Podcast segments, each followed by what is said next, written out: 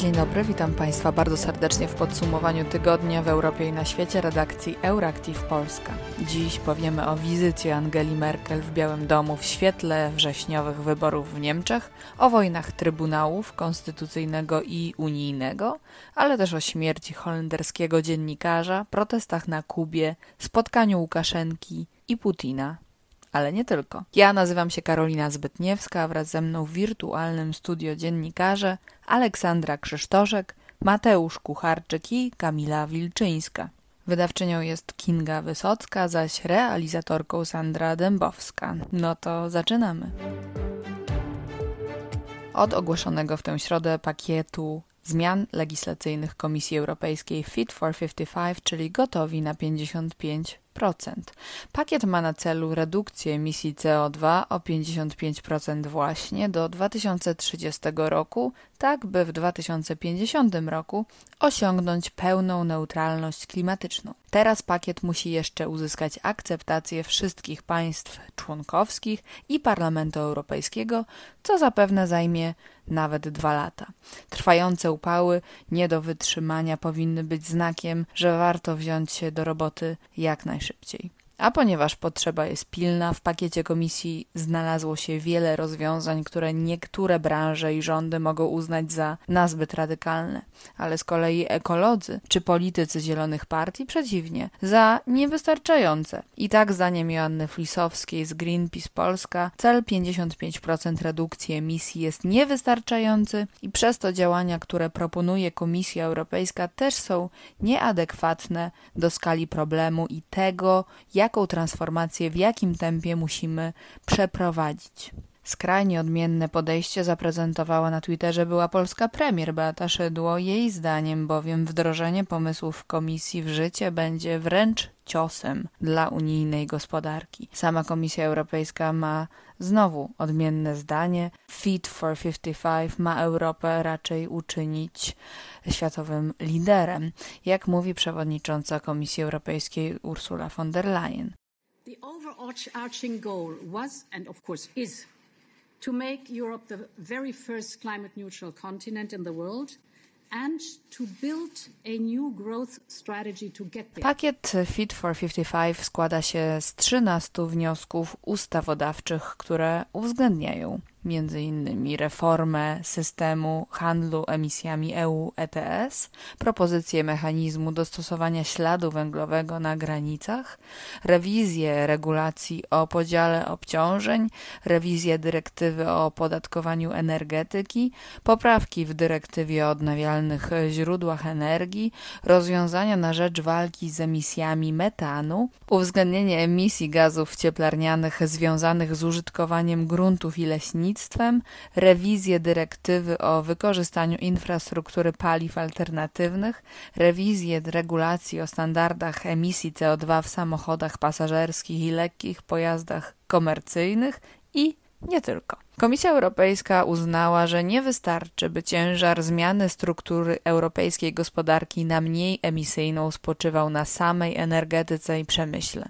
Czas więcej wymagać też ze strony budownictwa, transportu lądowego, lotniczego i morskiego, ale też rolnictwa. Komisja Europejska chce więc rozszerzyć system handlu pozwoleniami na emisję wspomnianego EU ETS, czyli Emission Trading System, i objąć nim kolejne branże, bo dziś tylko 40% europejskich emisji jest objętych tym systemem, a to stanowczo za mało. I właśnie reorganizacja ETS-u jest największą chyba kością niezgody, także wewnątrz samej Komisji Europejskiej. Dlaczego? Bo jest y, wysoce prawdopodobne, że koszty postępu technologicznego wynikającego ze zmian w sektorach transportu drogowego i budownictwa wielki biznes, a przede wszystkim przemysł samochodowy przerzucą na nas, na nas konsumentów. Zapłacimy za klimatyczną rewolucję poprzez rachunki za prąd opłaty na stacjach benzynowych. Zastrzeżenia wobec planu mają sami komisarze i to zarówno z Europejskiej Partii Ludowej, której przedstawicielką jest przewodnicząca komisji von der Leyen, jak i liberałowie, ale też socjaliści. Zwłaszcza socjaliści mają też zastrzeżenia do tego, że wiceprzewodniczący Komisji Europejskiej do spraw Zielonego Ładu Franz Timmermans nie skonsultował swoich propozycji przed ich ogłoszeniem.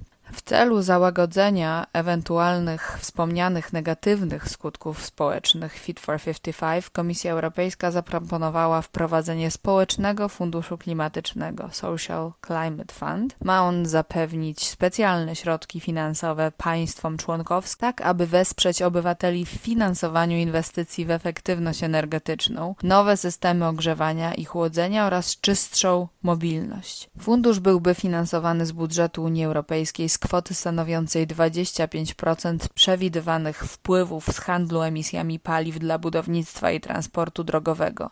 Zapewni 72 miliardy euro finansowania państwom członkowskim na lata 2025-2032. Niezapytani o zdanie komisarze obawiają się, że ów fundusz jest jednak niewystarczająco duży, a także niewystarczająco pewny. I to, że aż jedna trzecia unijnych komisarzy nie jest zadowolona z kształtu pakietu, wskazuje, jak trudne będą negocjacje z rządami krajowymi, z biznesem i z organizacjami społeczeństwa obywatelskiego. Ale trzeba nam tych wszystkich zmian i to jak najszybciej. A teraz przekazuję głos Kamili Wilczyńskiej, która przedstawi skrót najważniejszych informacji z Europy i ze świata ubiegłą środę informowaliśmy o ataku na znanego holenderskiego dziennikarza śledczego. Peter de Vries 6 lipca po wyjściu ze studia telewizyjnego został postrzelony na ulicach Amsterdamu. Niestety, wczoraj, po tygodniu walki o życie, 64-letni reporter zmarł w szpitalu. Wiele wskazuje na to, że morderstwo jest powiązane z reporterską pracą dziennikarza. Był on zaufaną osobą świadka koronnego w dużej sprawie karnej przeciwko gangowi handlującemu narkotykami. Brat świadka koronnego oraz jego obrońca zostali zamordowani w 2019 roku. Wtedy także De Vries otrzymywał groźby, ale odmówił przyjęcia ochrony osobistej. De Vries był stałym gościem telewizyjnych programów. W 1987 roku zyskał międzynarodową sławę dzięki swojemu bestsellerowi o porwaniu właściciela browaru Frediego Heinekena. W 2008 roku zdobył także nagrodę telewizyjną Emmy za reportaże o sprawie zaginionej w 2005 roku nastoletniej Amerykanki Natalie Holloway. Tuż po zbrodni aresztowano dwóch mężczyzn podejrzanych o morderstwo. Stowarzyszenia dziennikarskie domagają się przeprowadzenia pełnego dochodzenia w tej sprawie. Odwaga De Vriesa w ujawnianiu zorganizowanej przestępczości i rzucaniu światła na najmroczniejsze obszary naszego społeczeństwa na zawsze pozostaną w pamięci. Przenieśmy się teraz do sąsiadujących z Holandią Niemiec i Belgii. Wszystkie trzy kraje zmagają się z intensywnymi opadami deszczu.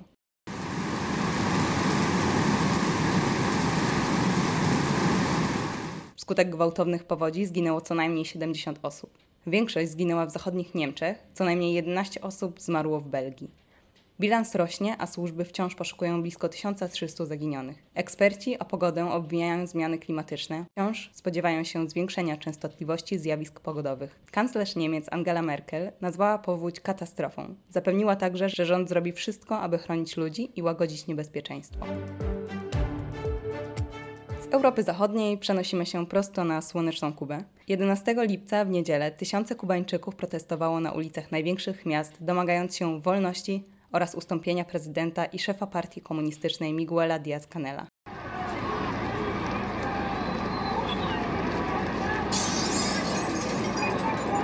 Protesty były największymi antyrządowymi demonstracjami na wyspie od blisko 30 lat. Na Kubie brakuje podstawowych towarów w sklepach, a pandemiczne obozy tylko pogarszają warunki ekonomiczne. Mieszkańcy są sfrustrowani wolnym tempem szczepień przeciwko COVID-19 oraz zaniedbaniami rządu.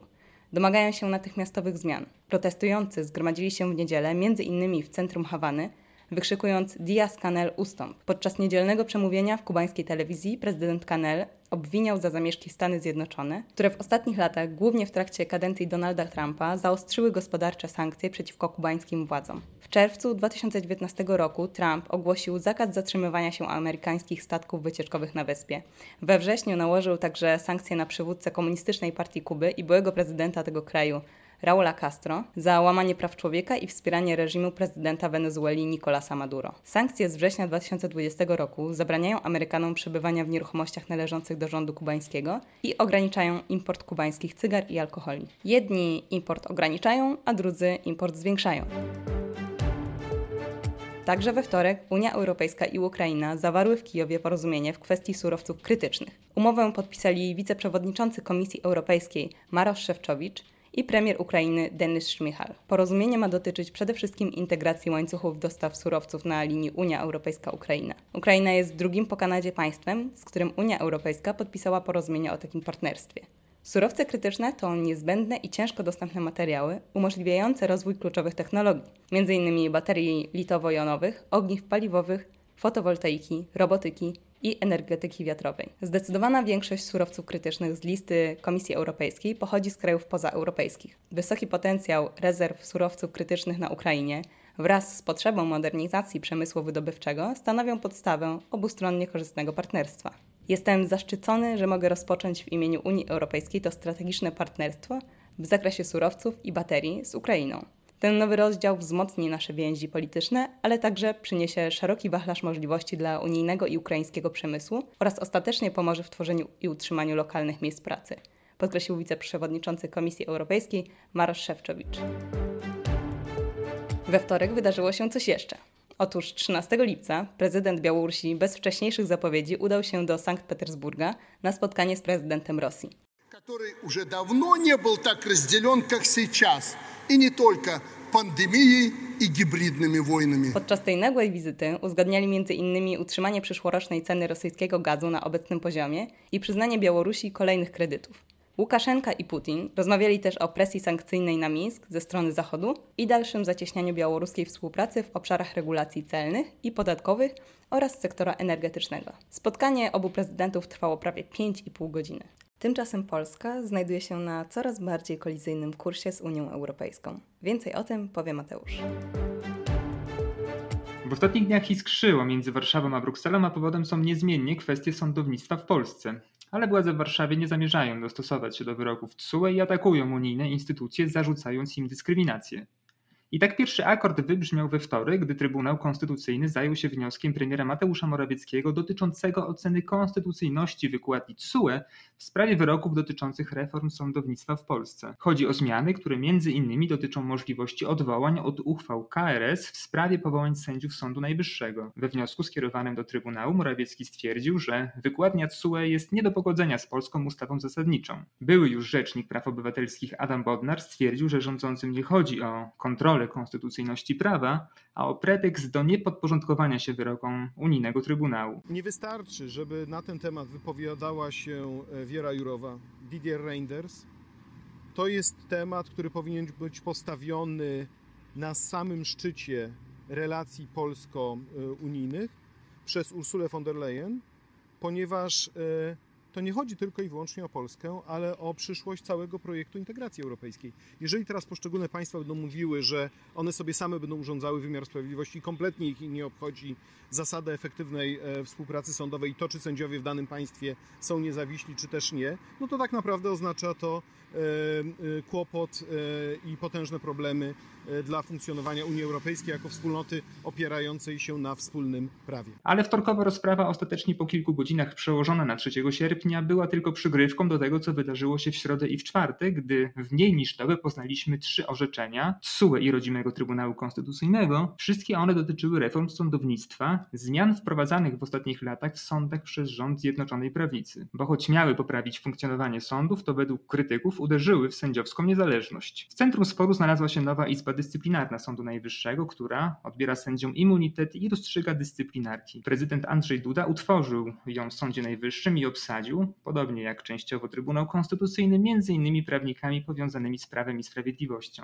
W środę po południu wiceprezes TSUE wydał postanowienie o zabezpieczeniu i zamrożeniu Izby Dyscyplinarnej Uznano, że Izba może nie być niezależna, a jej działalność może doprowadzić do nieodwracalnych szkód dla porządku prawnego Unii Europejskiej. Polska musi zawiesić stosowanie przepisów zezwalających Izbie rozpoznać rozpoznawać sprawy sędziów, w tym sprawy o odebranie im immunitetów. Zawieszone mają zostać skutki uchwał, w których Izba wyraziła zgodę na pociągnięcie sędziego do odpowiedzialności karnej. Ale już dwie godziny po sprawie zabezpieczeń Trybunału Sprawiedliwości Unii Europejskiej wypowiedział się Polski Trybunał Konstytucyjny. Uznał on przepisy unijnych traktatów za niezgodne z konstytucją.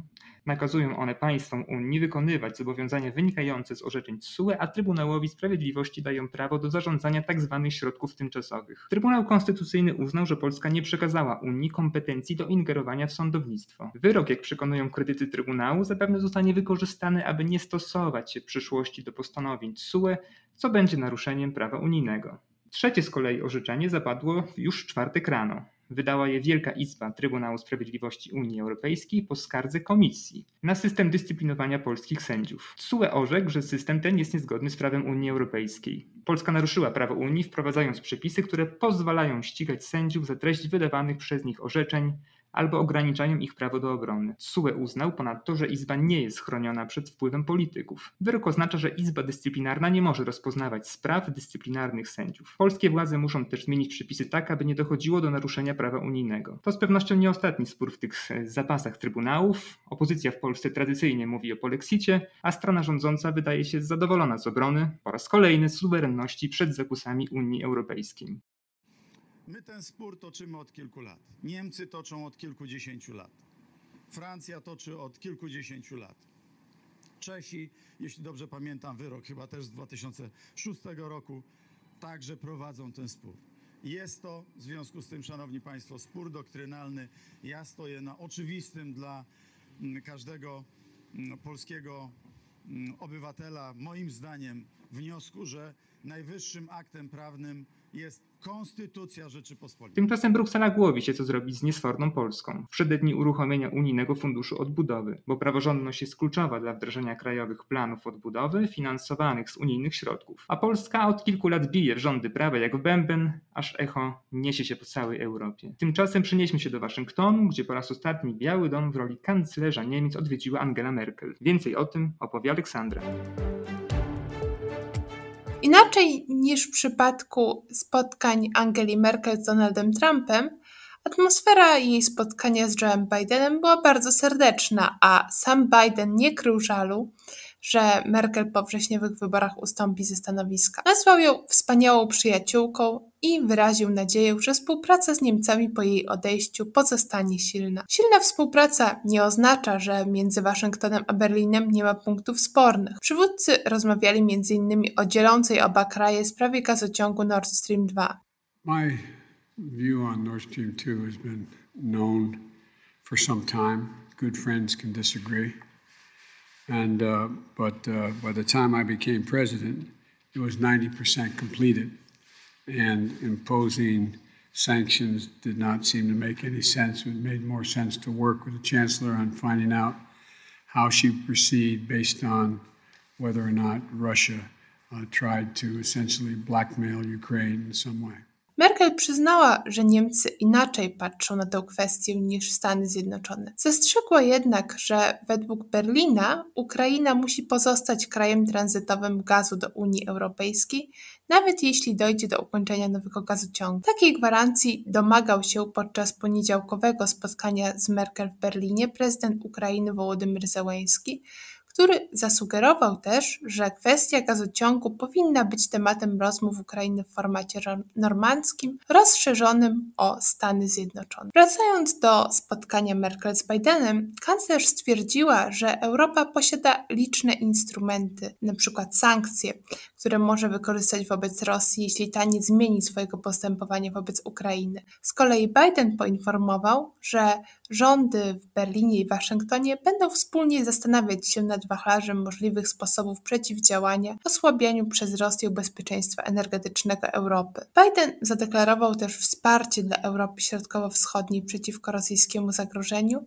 przede wszystkim wsparcie dla państw należących do NATO. Sprawa Nord Stream 2 nie była jedyną kwestią sporną, jaką poruszali Joe Biden i Angela Merkel podczas spotkania w Białym Domu. Przywódcy rozmawiali także na temat relacji z Chinami, patentów na szczepionki przeciw COVID-19 oraz związanych z pandemią restrykcjach wobec Europejczyków podróżujących do Stanów Zjednoczonych. Merkel podkreśliła potrzebę współpracy z Chinami w takich obszarach jak przeciwdziałanie kryzysowi klimatycznemu, a nawet walki z pandemią koronawirusa, mimo że poprzednik Bidena Donald Trump oskarżał Chiny o jej wywołanie. To by było na tyle, jeśli chodzi o relacje Angeli Merkel z Joe Bidenem, a teraz obu stronom pozostaje liczyć na to, że po wrześniowych wyborach do Bundestagu i utworzeniu nowego rządu relacje między Stanami Zjednoczonymi a Niemcami pozostaną równie bliskie co w tej chwili i na pewno bliższe niż za administracji Trumpa. Choć niedawna deklaracja sekretarza stanu Antoniego Blinkena, że Stany Zjednoczone